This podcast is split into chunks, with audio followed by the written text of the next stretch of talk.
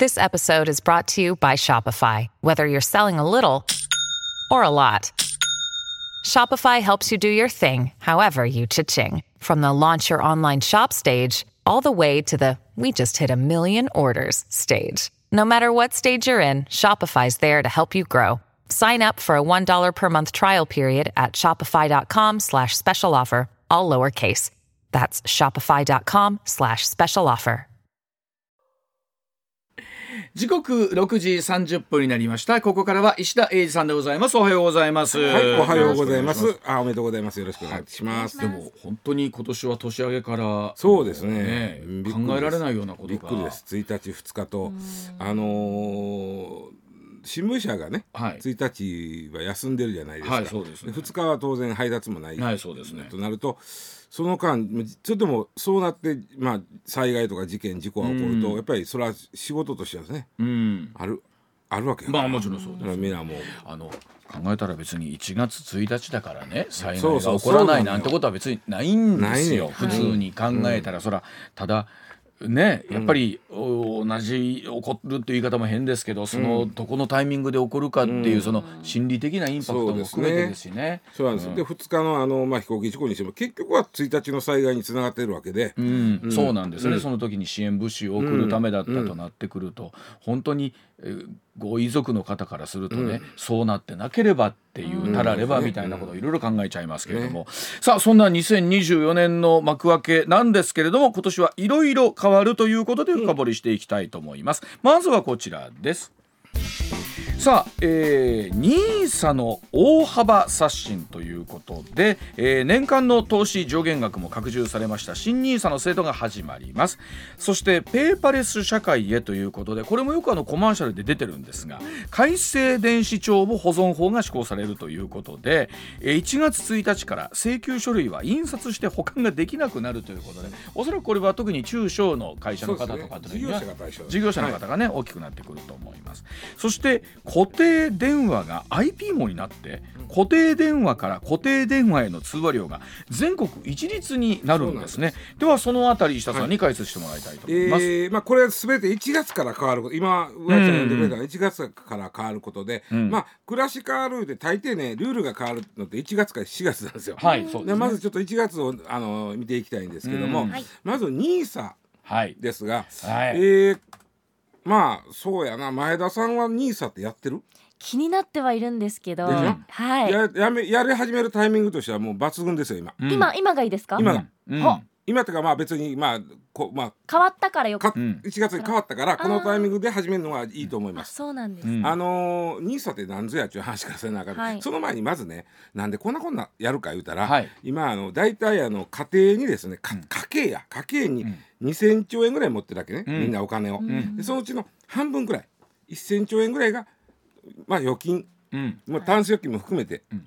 えーまあ言ったら眠っとうわけ、ほとんど利子つけへんのに、眠ってるわけね。でこのお金を世に出したいというのが、まあ、国の考え方なわけですよ。これが世に出て、まあ、その投資に回るとまあえー企業がまあ成長するじゃない。投資に回るわけやから、ならその企業が儲かりゃ、えー景気が良くなるという考え方なんですよ。このこの1,000兆円というお金を要は生き高値にしたい。っていうのが、か国の考え方でそのためにじゃああの投資に回したらええことありますよ。っていうことをうん。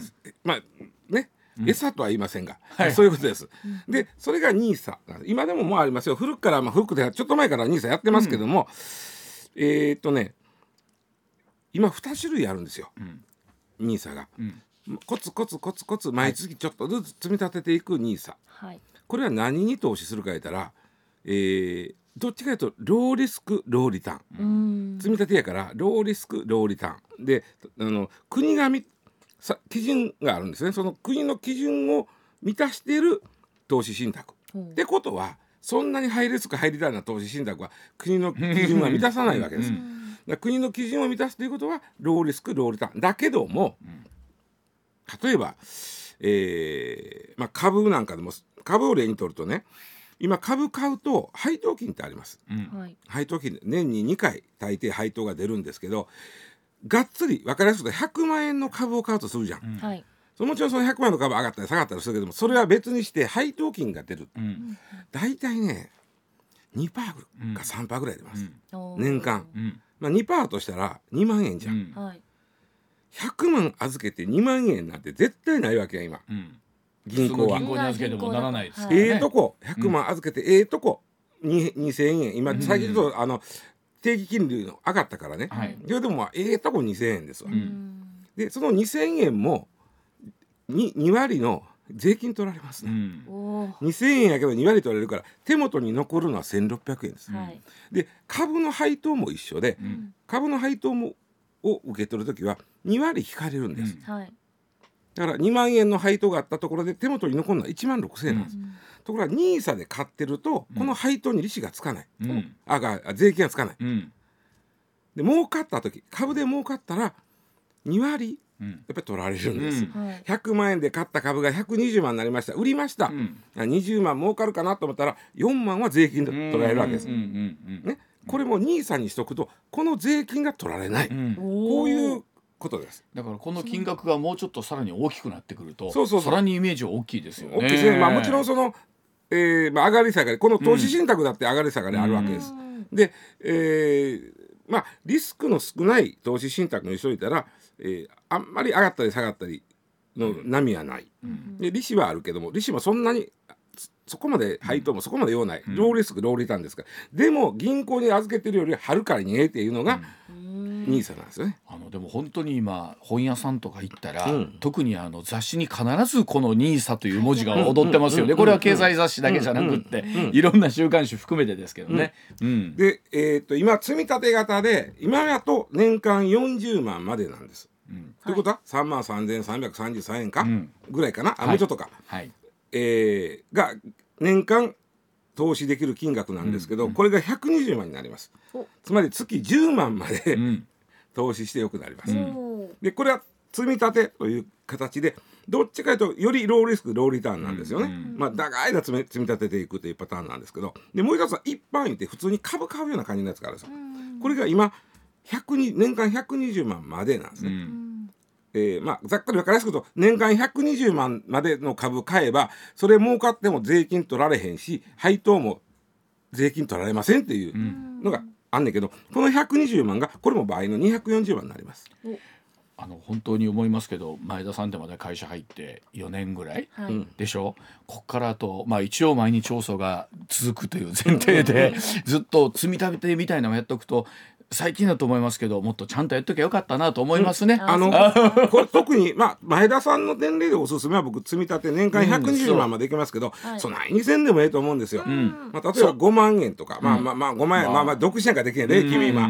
また結婚したらお金いるからまあまあまた別やけど、ご確かに。独身のうちは例えば月5万円ぐらい頑張ってやろうと。そうですね。ね、ちょっとほ、もう他のもそうそうそう。飲みに行くのちょっと減らすとかやな、うんほんで月5万ぐらいすると。ほんならまあ年間60万じゃん、はいでその60万に対する配当とか、えーまあ、が全然む利子取られないあのあの税金取られないということなんでこれおす,、おすすめですよ。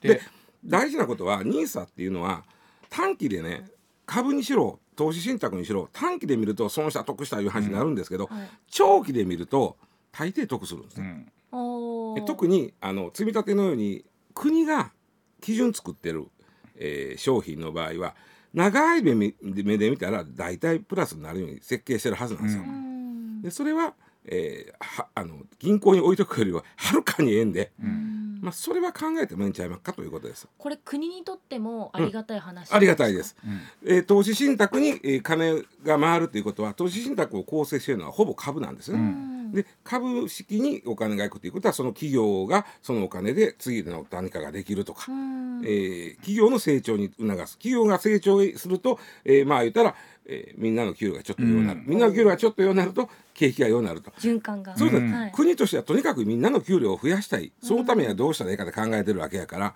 それでもと1000兆がちょ あのタンス貯金という全くもって何の利益も生み出さないものの中にずっと埋もり続けてるのってとてももったいないっていうことなんでしょうね。うんまあ、とにかく今一般で120万か今度倍の240万になるし、うん。実はねちょっと難しいんですけど、えっと、積み一般の画家ですか？一般の場合今やよ、いやはい。ごめん去年の末まで、はい。去年の末までは5年っていう非課税期間が決まってたんです。うん。おー5年経ったらもう普通の口座に戻してそこでもし儲かったらそこから先儲かった分は税金もらえますよ、うん。はい。っていうことやったんですけどこれが無期限になりました。お、じゃあ税金がかからない。ずっとかかりませんおー。でということで始めるなら今です。間違いなく。う、ん。うん。でどこで始めるか。まずちょっとして本屋って勉強したらいいんですけど、えーそうですね。まあ銀銀行とか、えーそういううまあ、株を売ってるようなうん。証券会社。で口座を作るんです。はい。あとは普通にそこにおお金を入れていけばあのコースを選んどけば勝手にこう運やって用してくれる。はい、あまず口座を作るとこからです。はい。さあ、はい。その他どうでしょうか？その他はですねまあそうですね。あの固定電話言っときましょうか。うん。はい。固定電話はえーっともう今切り替わりました。局、あの NTT の局内の設備がアナログからインターネットに変わっただけです、うんうん。皆さんは電話番号も変わりませんし何の手続きも必要ないですし電話機もそのまま使えます。何にもする必要なくもうすでに変わってます、うん。何が変わったか、えー料金です。うん。全国一律、えー、3分、えーまあ、じゅざっくり10円。9.3円。あの昔僕ら学生の時に、あの東京大阪東京間かけたらもうどんどん10円玉が落ちていくっていう、そうやろ。まあ、テレホンカードのはい。度数がどんどん下がっていくっていうの。今も今現時今はもうだから安くなってます。あ1月1日からか。1日から。だから、えっと、前春のお別会長からはい。例えば今、あーえっと、妹さん九州の方行ってはんのか福な岡にいます。ここに電話するって去年まではめちゃくちゃ高かった。高かったあそうでしょう、えー。それ固定電話と固定電話よ。携帯ちゃうで、はい。固定電話と固定電話で電話する場合は今別会長九州でも、お3分10円です。はあ。りがたい。値下げした。まあ値下げ。まあまあそうだね。あのえっと、全部市内通話に並んだと考えて考えたらそれで言うとあのスマートフォンの電話あるじゃないですか、うんうん例えば一般的に LINE 電話とか、うんうん。あれタダでしょ？ただあればただ考えたらすごいな、ね。ただまあただやけど パケットまあは減っていくもちろんパケットまああ減っていきますけどね、まあ、固定電話で、まあ、うん。3分、まあ、10円。まあまあまああの9.35円なんですけど。うんでどの時間帯もどっからどこまでかけてもこの値段って俺たちのほんま学あ生時代やれったな昔深夜料金とかもありましたっけ、えあったー、時間帯で前はね。うん今は関係ないですそれもうわああれ最後に一つ、ん。な何にもあのかける方は何にも電話も変える必要ないし、うん。何にも手続きする必要なく勝手にそうなるんですけど、うんうん。詐欺師っていうのはこういう時に狙ってくるんですね、金はい。あのこれこうしないとお宅の電話使えなくなりますよとかこの電話買わなあきませんでとか言うてきて詐欺師は金を取るんで何にもせんでええのが思ってるから、うん。ただ単に通話料が3分どこかけても何時かけても10円やというだけ。ほうでもそれはしあの新ニーサの制度もそうでしょうけど、何でも制度が変わるというそうなんなんとかそこで金をむしり取れないかと考える人がいますからね。ですね。はい、では続いてでございます。時刻6時42分回っています。さあ2024年の暮らし続いては4月からでございますえー運送業建設業の2024年問題がいよいよこの春からということになります、えー物流業建設業医師の時間外労働規制が始まりまして違反すると罰則もあるということでさあこの辺りは現実的に我々の生活もいろんなところで変わってくるでしょうね。そして保険料なんですが75歳以上で年金収入が211万円を超える人は後期高齢者医療制度の保険料が7万円も高くなるそうでございます。そして DV ドメスティックバイオレンス対策が強化されるということで改正 DV 法が施行されます。え被害者への接近を禁止する保護命令の対象精神的 DV にも広がるということだそうでございます、はい、えー、おそらくもって今年の最大の懸案がこの2024年問題なんです。そうでしょうね。間違いないです。うん。えーで、えーまあざっくり言うと、おーまあ運送業、こうタクシーの運転手さんも含む運送業、これが建設業、でお医者さんだちょっとお医者さんだけはね、えっ、と例外が多いんでちょっとちょっと置いておきません。また改めてやりますわ。はい。運送業と建設業の人は、まあ、ある一定の長時間労働をいやもうやっちゃダメだよと、うそれやった本当はもう5年前からみんなそれやってるんですよ。うちも、ね。休み休み言われてよそもうはい。年年度末だったら、でそれをお5年遅れて建設業とお運送業に始まるということなんですけどこれね、何がしたいか。だって僕言ってることおかしいんですよ、うん。厚生労働省がうん。休み休み言ってるわけ、うん。まあ、働くな働くな、うんうん。はい。で、うんまあ、国土交通省がえらいことえらいことやってる、うんうんうん。お前ら同じ政府の中で、うん。なんかおね。おかしいやないかとなんねんけども、これは目的は一つで、うん。日本ってもう他の国に比べてやったら生産性が悪い。つまりまあ、仮数1時間に他の国は2個作ってんのに日本は1個しか作ってへんとかいうことなんですよね。うん。生産性が、まあ、そういうことです。うん。うんでまあそれが非常に悪いんで生産性を高めましょうと日本を発展させるためには、うん。もうでないともう給料上がりませんわ、これと。ですね。でちなみにね生産性でアイルランドの3分の1しかない。アイルランドそんなに生産性。界世界一生産性高いここは。何が違うんですか？やっぱりね、えーまあ例えば IT 化が大きいとは思うアメリカなんかそう。アメリカの半分ですよ日本生産性。で IT 化を進めることで、まあ、生産性上げようっていうのがまあ一番の目的なんですね。で例えばうんそのための工夫をしてくださいねっていうのはこの4月からなんですよ。うん。でもねそうそうそう簡単にはいかん。うん。単逆にね人手不足やと。トラックの運転手さんおれへんから給料上げたらええねん。それ上げたらええんですよ。給料今、うんうん他の産業で安なってますからね、上げたらええんですけど上げるとどうなるか、うん。上げると当然それは運賃が上がりますね、はい。うん、でその運賃が上がるということはその運んでいて頼むところの商品の値段が上がっちゃいますね。ということはインフレになるわけです、はい。でそれもしづらい。うん。せえへんとなるとどうなるか。うん。こう運賃変わらずに賃金変わらずにいくと運転手さんは今まで残業でなんとかなってた部分が、うん。それあかんって言われて残業代が出えへんとなると、うん。給料が低くさらにきつくなる。うん。ってことはやめていく、ん。やめていくから余計人手が足らんという、うん。どっちにしろ悪循環に陥っていくわけ。ね。うん。当面はね、うん。でそのだからなんとか IT 化をしてあの例えば、うん、今そうですね。物流の DX トラデデジタルトランスフォーメーションっていうんですけど、まあ AI まあそうやな人工知能技術を例えば使って配送ルートをその賢い。や、あのり人工知能に考えさせたらこう回ったら効率ええでとか、うん。ありますよね。うん。そんなんもちゃんとやるとか、あとあの前ちょっと言いました。ダブル連結トラック、うん。トラックが2台ひっついてるやつを置い。ていくとかさ、まあいろいろあのね。で再配達もそのうちの一つです、配達を減らすっていうのもそのうちの一つなんですがそういうことをやっていくことで生産性を上げてくださいねっていうのが。うん。でね2024年の当面の課題は今言ったドライバー不足があるんでね、うん。それともう一つよく話題になるのがこの再配達を例えばするとお金取られるんじゃねえかとかさ、うんうん。それはねめちゃくちゃ死を抹殺の話なんです。ほ一番の問題は、ううん。運んでもらえなくなるわけでしょ？うん。運んでもらえなくなるということは物が作れなくなるんです、うん。これが一番の問題。はあ材料が。企業いやいやもうは作ったところで運んでくれへんねんから。ああそうか。うん。だから企業としては物を売れんのに。そうかですよ作らないだから運べないとなると、うん。こっちが注文しないということなんですよね。そうそうそうそう。注文しないということは物を作らないという。作ったところで在庫で積むだけだけやでから、そっか。これが最大の問題です、うん。でそのためにどうあの効率を良くしていくかというのがこの2024年問題の。でこれが運送業今の物この年末年始もさ多分皆さんいろんなもん頼みはったやないですか。うんうんうんでこれと同じものを、うんえっと労働時間がすごい規制される中で、うん同じレベルで配達しないといけないってことですよね。そのためにはまあ一言で言うと知恵出さなあかんというか、うんそう簡単に知恵出るんかっていう話ね。これ石田さんちょっと話がずれますけど例えばこういうものをね例えば DX デジタルトランスフォーメーション化していきましょうとか、いろんなものを効率化していきましょうっていう時に、いろんなまあ法律を変えなきゃいけないとか、うんなんだろういろんな規制を緩和していかなきゃなんないとなった時にねその諸外国と比べて一般的にですよ、うん。ざっくりの時、うん。日本ってやっぱりその規制を緩和するのやっぱ難しいんですか？まあまあまあ難しいな、難しい。あのただまああのさっき言ったようにこれマッチポンプなんですよね、うん。こっちであの残業減らせ。でこっちで減れ減ったらえらいことになるから何とかせなあかんと。同じ政府が考えてる、うん。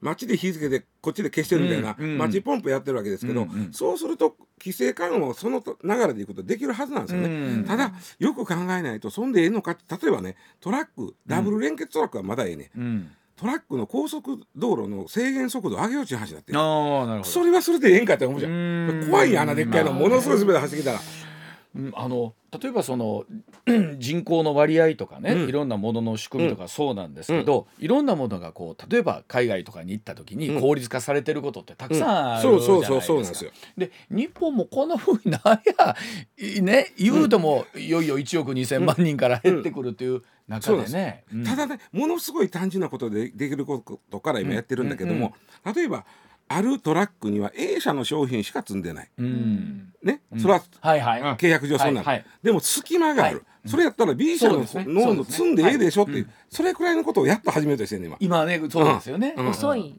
もう遅いというかやっとそれが小習慣として変わっていこうと、だからまあその辺はまあこれきっかけに変わっていくところなんでしょうね。うねあとあとはね、うんえっと、ちょっと春闘、これ、さっきなかったけど、春闘に言うとかなあかいけど、今年春闘の賃金が上がらんことにはどうしようもないんですけども、ねちなみに東京商工リサーチさんが、まあ、大大きいとこから小さいとこまであの4600社ぐらいにアンケート取らはったんですよ。うんで今年賃上げをしますかって言って「はい」って言ったとこ83%もあってはいでもうじゃあその中身どれぐらい賃上げしますかって言った時に去年を超えますって言ったとこは12%。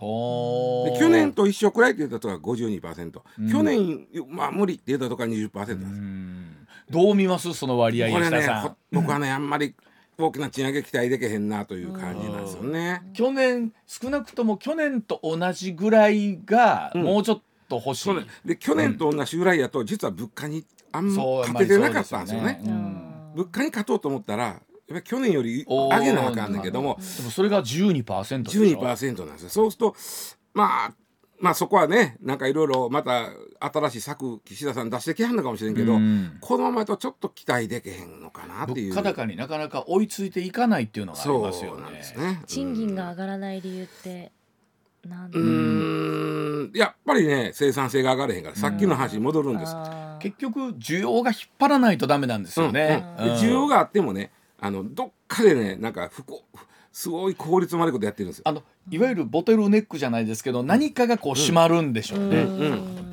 それで言うとなんかおこの30年間ぐらいの幻想ですけどね、うん日本ってそれこそ、えーどうでしょう自動車産業とかをはじめ非常に効率よくものを作ってたイメージってあるじゃないですか、うんうんオートメーションをいち早く取り入れ取り入れて。サービス業やと思うんですね特にね、うん。で例えば今外国の方インバウンドで来てはります、うん。日本って物安いな。そうそう。そこでもう一つ言いはんのが日本ってこんなに物安いのにこんなにサービスええねんやと言いはんねんね、それ過剰なんかもしれんねいやこれは考えひょっとしたら。でどこかでねそれはまあ消費者心理としてそうなんですけど、やはりう値引き合戦になるところってあるじゃないですか。ね、よそより1円でも安くって、でやっぱりそこに我々も飛びつくのでどうしても価格競争が生まれそうなんです。てしまいますよね。これから人足らんくなってくるから、そのサービスあこの間あのファミレス行ったらね、あの猫のロボットが運んできよったあれ可愛いな、あーまあ多分そういうことやねいやでもそのあたりっていうのは変わってくるんだとは思いますけどもね,、うんねうん。あの今スーパーとかに行ってもセルフレジンとか多くなったじゃないですか、多いですね。打ち込みまでは、えーパートの方やっておられますけど、うんえー最後お金払うのそうそうそうそう。あれだけでもどれぐらい減ってんのかが分かんないんですけどね。効率化できてんのか分かんないですあれを僕らは慣れなあかんねん。そういうことですよね。ねはい、では、えーお知らせ挟んでさらに続けてまいります。上泉雄一のエーナー MBS ラジオがお送りしています。あの石田さんそういえば、7月に行く前に、はい。あの改正 DV 法のは施行なんですけどね。神的 DV に。あのまあ、今回のうん。あの能登半島地震でもそうなんですけど、うんうん今不明の方のリストがこうオフィシャルに公表されて、はいはい。でコロナ禍でやっぱりこうあったのがねもし DV とかでこの情報を消してくれという方いらっしゃった場合はえ速やかに対応しますということなんですけどあの、まあ、そのあたり含めてですけどやっぱりこのあたりは非常にデリケートですよね。デリケートですねうんでこの要は今は肉体的な DV に対して、ん。それをあのする人間は例えばこのあなたのこの配偶者に近づくなという命令を裁判所が出せるわけですね。ん。で近寄ったらならんよって。それは精神的 DV には適用されてなかった。ん。それを精神的 DV にも適用しようということなんですけど、うんなかなかの難しさやもんねこれ。精神的っていうのはなかな誰がか判断するうんどう判断するのかってことですよね。肉体的で分かりやすいよね、うん。あのまあお医者さんの診断書もありのやろうか。ら、うん。精神的で難しいけどでも本人してみたらすごい大変やからね、はいそうですよね。まあこのあたり本当に苦しんでらっしゃる方にプラスになるね、法律になってくれればというところであるんですけれども、さあそれでは5月以降おさらいをしていきたいと思います。こちらでございます。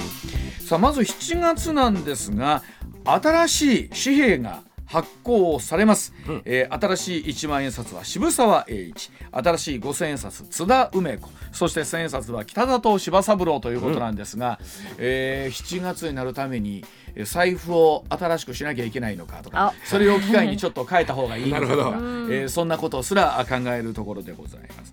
そして10月になりますが社会保険の適用範囲が拡大されるということで栗下さんはい。が昨年からよくねこのコーナーでも取り上げてくれてますが、いわゆる106万106万円の壁を越えて社会保険を納める必要のある人が増えるということでして。働いてる会社の大きさが変わるんでね。ね、はい。えーまあ本当に働き方のバランス、家とのバランスというのをどういうふうにするのかというところですよね、そして郵便料金が大幅に変わります。さあ、えーこうなってくるとちょっと気が早いですが、来年の年賀状事情とかも含めてマジでよ。もう1年後の話ではありますがどうなってくるのかという。まずじゃあちょっと診察発行の話からしたいんですけども、はいお願いします。あのー銀行券のパラドックスという言葉を聞いたことありませんか？銀行券のパラドックス。は逆説のことなんです、うん。はい。銀行券のパラドックスっていうのは実は今クレジットカードとかなんとかペイとかで電子マネーめっちゃはい。あ出て広がってるやん、その広がってんのにし紙幣の発行枚数が増えていく現象のことなんです。ほうほうほう。ほうそんなことあるんですか？それは実は日本とアメリカとヨーロッパで？起きてるいわゆる先進国で起きてるほ何やはり紙幣に対するうー価値が高い。あのね、うん。ペイなんとかペイ僕も使ってますけどもまあそのさっき言ったそのレジのあれも含めて、あペイでやるというのありますやん、うん。なんとかペイで払います、なここに当ててくださいみたいな、あのそういうのはまあどっちかというと若い人ほどそういう技術への適応力がある。まあ、だから新興国ほどうん。そういうのに移行しやすい。ああなるほど。で高齢者がはそれの分かりにくいっていういうことも若干あろうが、うん。それよりも高齢者ほどこのじデジタルでは実感を感じにくい、金金を払った気がわかせんります。それはわかります、ね、わかりやすくとうん。金ちゅうのは財布から出してああその通りです。枚数を数えて払う。これあ使いすぎた。そう。あ万札が一個崩れた。あの、へー。多分石田さんとか僕らぐらいの世代がちょうどその真ん中ぐらいにいるとこやと思うんですけど、あのお金使ってるんですよ、うん。なんちゃらペイにしても、はい。うん。なのにね使った実感がないね、ないね。へでお金を財布から出すことだってあるじゃないですか。はい。で払った時に使ったなと思ってしまうね。そうそうそう。これ、ま、えなこの感覚ないですか前田さん？ない？ないですね、ちょっとど現金のみって書かれてた時に、うん。え現金ないんですけどって思っちゃいます。あのえあの銀行行かなきゃど使った感はどう？でなんとかペイでも、はい。えー何？その1万円札を使うにしても。私一枚も使ったとかも全然思わないです。あそそれはもう、えっと、現金で1万円札を出してもなんとかペイで1万円使ってもはいあそれは1万円か。便利さが勝ちますね。その使う使わない。僕らね便利さというよりもそう。1万円札を出した時にうわー財布から1万円札出たわーっていう思う。お金が実体のないお金を使うと実感がないねでもそれ代わりなんちゃらペイで1万円使ったとしたら、うん。はい。なんか本当にねななんかカウントが1万円消えた分ぐらいの感じな私的にはその数字が分かりやすく減ってるので、うん。あ自分の口座からこれだけ減ったっていうのが数字の方が分かりやすいです。紙幣より。あの本当にね、はい。感覚としか言いようがないので、そうですよね。僕らちょうどその真ん中辺の感覚やから両方わかんねんけど、うん。でもやっぱりそのもう信頼できるかできへんかってたらただの数字とうんやっぱそう。し紙でもさ、うん。物っていうのは信頼できるやん。うんそう。なのよ。うん。うん。うんうんわかる。だかかるんです。なんかね。同じ1万円をあの年玉ですのだ渡すこともないけどね。現金で渡す時にやったぞって感じあるわけ。そうやあー年玉でペイで渡すでなんとかペイで渡渡した時になんか値打ちないな。だから高齢者の多い先進国ほど紙幣の需要がある。あなんかね。これが紙幣のパラドックス。あそのめちゃくちゃわかるわ、世代間ギャップこの、ですね。まあえーでは7時の時報の後その、えー、諭吉は一体どこへ行くのかというところを含めてお話聞いてまいります。えー前田がニュースの下読みに行きましたので、しばらくは私と石田さんで進めてまいります。が。若手代表がいなくなりましたはいね。はい。はい。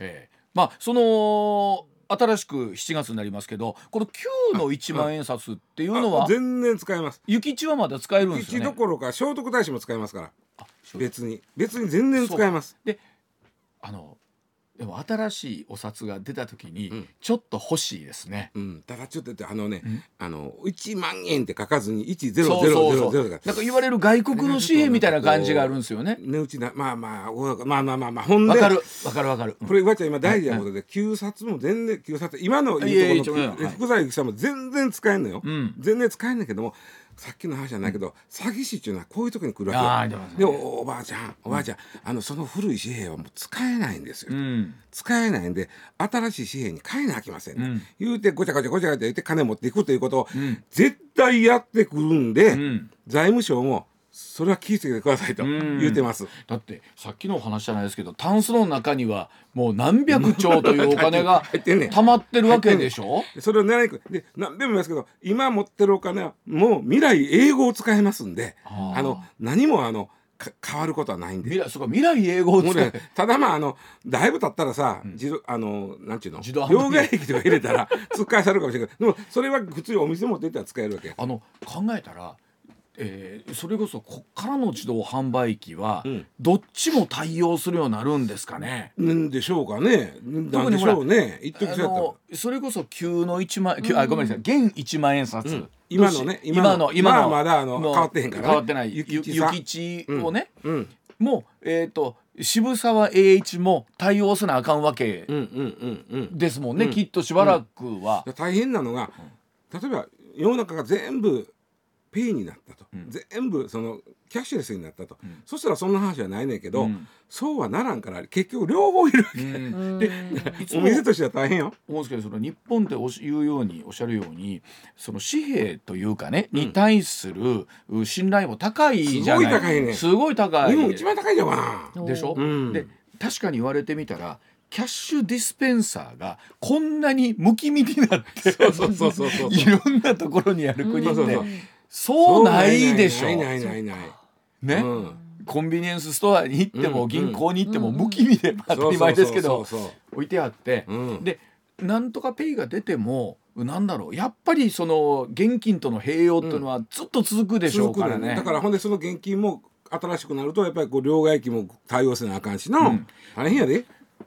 キャッシュディスペンサーとか、はい。あと ATM とかあれ作るのってすっごい技術らしいですね。へー。あそうやんで。あれだけちょっと早めになここはこう変わるの教えてもらえるのは当たり前やけど、変わってから作ってられへんから。あの聞いたら例えば間違えてね、はい。あのお金の間にレシートとか入れちゃってるケースあるじゃないですか。あ,、れちゃんと排出してくれるでしょ？変なもん入ってますやったことないけどそうね。いやいや、うんでなってるんですよ。僕はやったことないんですけど、それだけでもすっごいなんていうんですかあのプログラムが組み込まれてるらしくって、うん。考えたらちっちゃいおっちゃん中に入ってる人ね。ちゃんと30枚ですとか40枚ですとか数えてくれませんやんかちっちゃいおっちゃん、あれすごい技術らしいですから。時々さ例えばまあ20万入れるとするやん、うん。なんかの表紙に1枚だけ書いてる時あるやん。そうそうそうそう。あれめっちゃ見るよなこれほんまめっちゃ書いてあるでもその正確性があるからこそななんですかその紙幣に対する信頼が担保されてるわけじゃないですか。そうえじゃあ次ね、うん。えっと郵便料金の大幅値上げ言っときましょう、はい。えーちなみにこれはまだ時期決まってた秋頃という方なんで、まあ、一応10月ぐらいちゃうかと思っとんですけどね、こっちは。秋頃ということで、えーはがきは今63円が7なんと85円。うん。手上がった感ない？上がる。85円からだから今の封筒ぐらいのレベルですもんね。63円入れたら50円に近いけど、85円入れたら100円に近いからな。さあだからそれで言うと83円でね、うんさあ今年の末ですよ。うんいわゆる2025年の年賀状は、はいうん皆さんどうされますっていうふうになりますよね。ね、ちなみに今封筒が84円。84円。ということははがきは85円になるわけだから、今の封筒で1円高なんそうでですよね。えちなみに封筒は110円。になるんですね。なる。百十円。うん。おお。三桁に。85円から。前田遥は最近、年賀状を除いてよ。はい。誰かに手紙を出したことってある？いや僕は、うん。えー例えばほらお中元をいただいたとはいか、はいはいはいあ何、はい。はい。えっ、とお歳暮をいただいたはいはいうんぬんありがとうございますはいみたいな、うんそそれとって令状の一つですもんね。だからだから令状以外に、年一回か二回しか。あ、あのたまにこうお手紙いただいた時に返したりとかすることあります近けど、況報告的に書く。うん。あそれはないですね。もらわないと自分から出さない。ことないわなお返事という感じ。だあから1年に1回か2回しかあの外にそれで言うと例えばあのゆ郵便という事情がね、うん。はい。このいわゆるアナログの郵便事情っていうのは石田さん、えっと、遠い将来、うん。まあ遠いというのはどこにもつかですけど、近い将来なくなっていくんですかね？例えばどうしても郵便じゃないとダメなもの。もちろんこれはあると思うんで、うん。なくならないと思うんですけど、例えばねピーク時から今うん。45%減ってんね、うん。あのはがきと封筒の。う、ん。もうそれ 50, 50ぐらい減った半ぐらいあったわけやんか、うん、でも人件費はどんどんどんどんどんどんどん上がっていくから、ね、ほぼ人件費でしょそうですね郵便って。あのでお聞きしたらポストを開けてもね、うん、年賀状のシーズン以外入ってないポストも要さんあると。そうでねあのちなみにねこれ値上げしますけど来今年ね、うん、来年度つまり値上がった分が反映される来年度はなんとか黒字これ今年赤字になったんですよ。うん、でこれ値上げしたら黒字になりますけど1年後にはまた赤字になん分かってんねんこれ、うん。でねこれ僕これはまあ僕は勝手に言ってることですよ、うんはい。一番心配してんのは郵便物っていうのはそれこそ北海道の隣町に届けても、うん。北海道から沖縄に届けてもはい。値段が一緒そうんでなですよ、すね。はい。これはあのそういうルールで、はい。うん必ず等しく田舎から田舎でも、隣町でもルールがあってうん。一緒、それをね変わるんちゃうかなと思ってね、うんうん。あの昔のそれこそあの電話料金みたはいいに、はいはい。遠いと高いみたいな、北海道から沖縄にはうん。500円かかりますよ。そうそうそう。ぐらいでそれは今実際交通積みなんかはそうやんか、うん。交通積みとかは、そうですね。だからそれを普通の郵便物もまあでもそうなると仕分けが難しいか。だから本来ならユニバーサルサービスで日本全国等しくえー平等にん。受けられるっていうサービスでそうそうそう。はあるんでしょうけど。でもそこを変えないとおそらく持たんと思うよね。これ。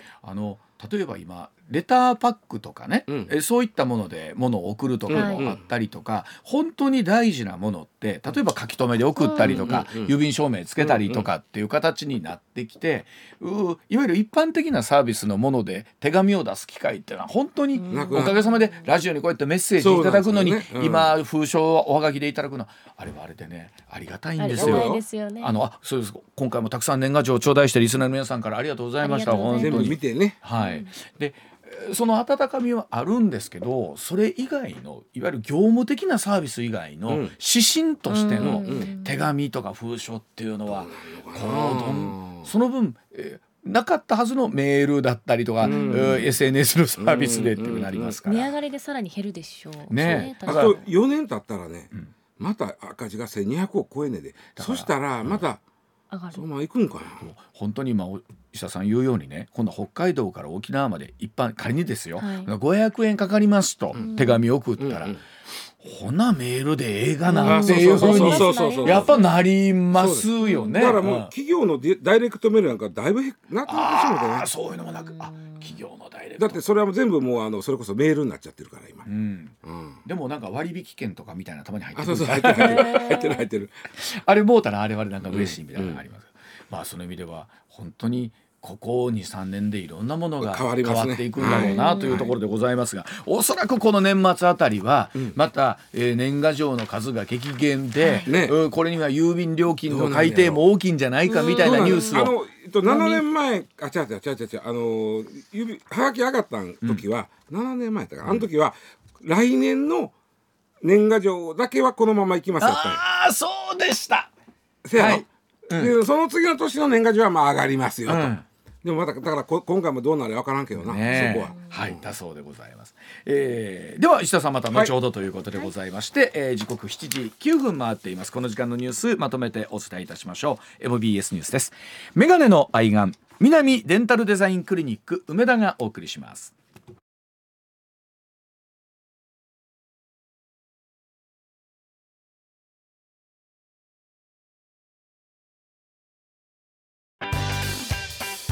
上泉雄一のエーナー MBS ラジオがお送りしています時刻6時22分になりました。このコーナーお送りしましょう。取れたてピックアップニュース。こだわりの朝どれニュースをご紹介しますまずはこちらの話題です最大震度7を観測した能登半島地震は地震発生から3日閉じ込められた人などの生存率がぐっと下がるとされる72時間が過ぎました、うん、救助活動で派遣されていた大阪市消防局によりますと石川県輪島市で倒壊した住宅から80代の女性が救出されました、はい女性は呼びかけに応じていて輪島市内の病院に搬送されたということです、まあ、あのこの状況の中でこう皆さんもね自分は何ができるのかなって感じることってあると思うんですけどまたまだその例えば道路の復旧とかでもままならないボランティア云々というのもなかなかまあ今行きづらいとなっている中で、まあ、例えばそれこそ、ね、募金をするとか、はい、あと同じくそれでふるさと納税をしようという動きが広がってるっていうことで、はい、うねえー、もうちょっと落ち着いてきた時に、えー、例えば何かで助けに行くっていうことができたりするでしょうしあのであまりこの周りのことでこう塞ぎ込みすぎてね、はい、自分自身がこう体力を失っていくっていうのも大変だと思いますので、うん、まあ、本当に自分のできることみたいなのをこう冷静に考えることっていうのは改めて大事なんだなっていうのをこの1週間、SNS の使い方も今回すごく勉強になってまああの嘘も結構流れてはいますけど、うん、どこにあの募金をしたらいいのかっていうのもすごく分かりやすくみんなが発信してくれるのでで、ね、SNS の使い方も今回勉強になりました、はい、うんうん、はい、続いてまいります。続いては全世界が注目するこの話題です。イギリス政府の航空事故調査局は羽田空港で起きた航空機衝突事故を受けて調査官チームを東京に派遣したと発表しました日本航空のエアバス350型機にはイギリスのロールス・ロイス製エンジンが使われていて監督当局として調査に協力するということです、まあ、この後少しずついろんなことがですね分かっくるというふうに思うんですけれども、本当、えー、特にやっぱり、えー、乗客乗員の方々が無事にねあの脱出できたということに対する世界の称賛の声というのは昨日もお伝えをいたしました、まあ、一方で5人の方がね命を落としていらっしゃるというのは大変なことなんですけれどもやはりこの管制官のコントロールというところっていうのは全ての信頼のもとだったりするだったりだと思いますので、まあ、そのあたり何があったのかというところですよね。うん続いてはルール作りは進むのかこの話題です。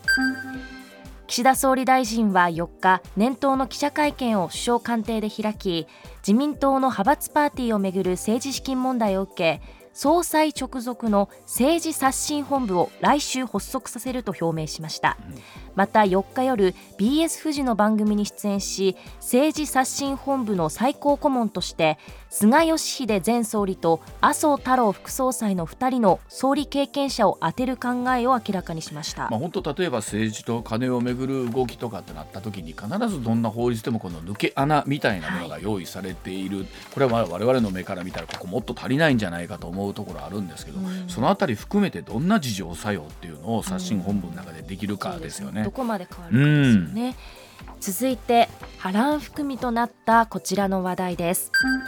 東京証券取引所では2024年最初の取引となる大発会を迎えました、うん、前日のアメリカ市場でのハイテク株の下落や能登半島地震による企業活動への影響が懸念され日経平均株価は一時700円以上下落しました、うんその後下げ幅は縮小し平均株価は3万3000円台に戻して取引を終えました。さあ果たして今年本当に本格的な景気回復軌道に乗るのかどうかという意味でね注目されたところではあるんですが確かにその、えー、こういった日本の中でちょっと危機的な状況が起きると当然この辺り株価反映されるんですけれども民間に反応するんですけれどもまあ戻したということなんでね、うん、まあ、えー、来週以降ですね通常運転になった時にどうなっていくのかというところですね。はい、はい続いてはまたもや大型契約なるかこちらの話題です。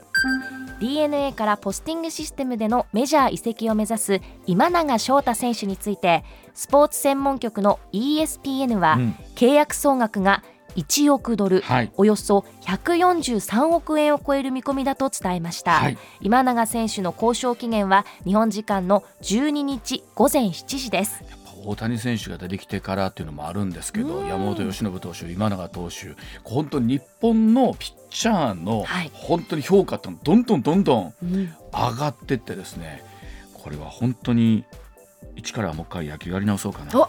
うん、今から？はい。間に合わないと思います少年野球の子供たち見てるとやっぱり親御さん期待するんだろうなって思うんですよね。あのお金じゃないんですよ。いやそうですよ。お金じゃないんですけど。でもお金ですよ。この この金額見ると夢がある。夢があるなって思いますよね。ははい。い、うん続いては訃報です、うん。日刊スポーツによりますと写真家の篠山紀信さんが4日都内の病院で亡くなったことが分かりました、はい。83歳でした、うん。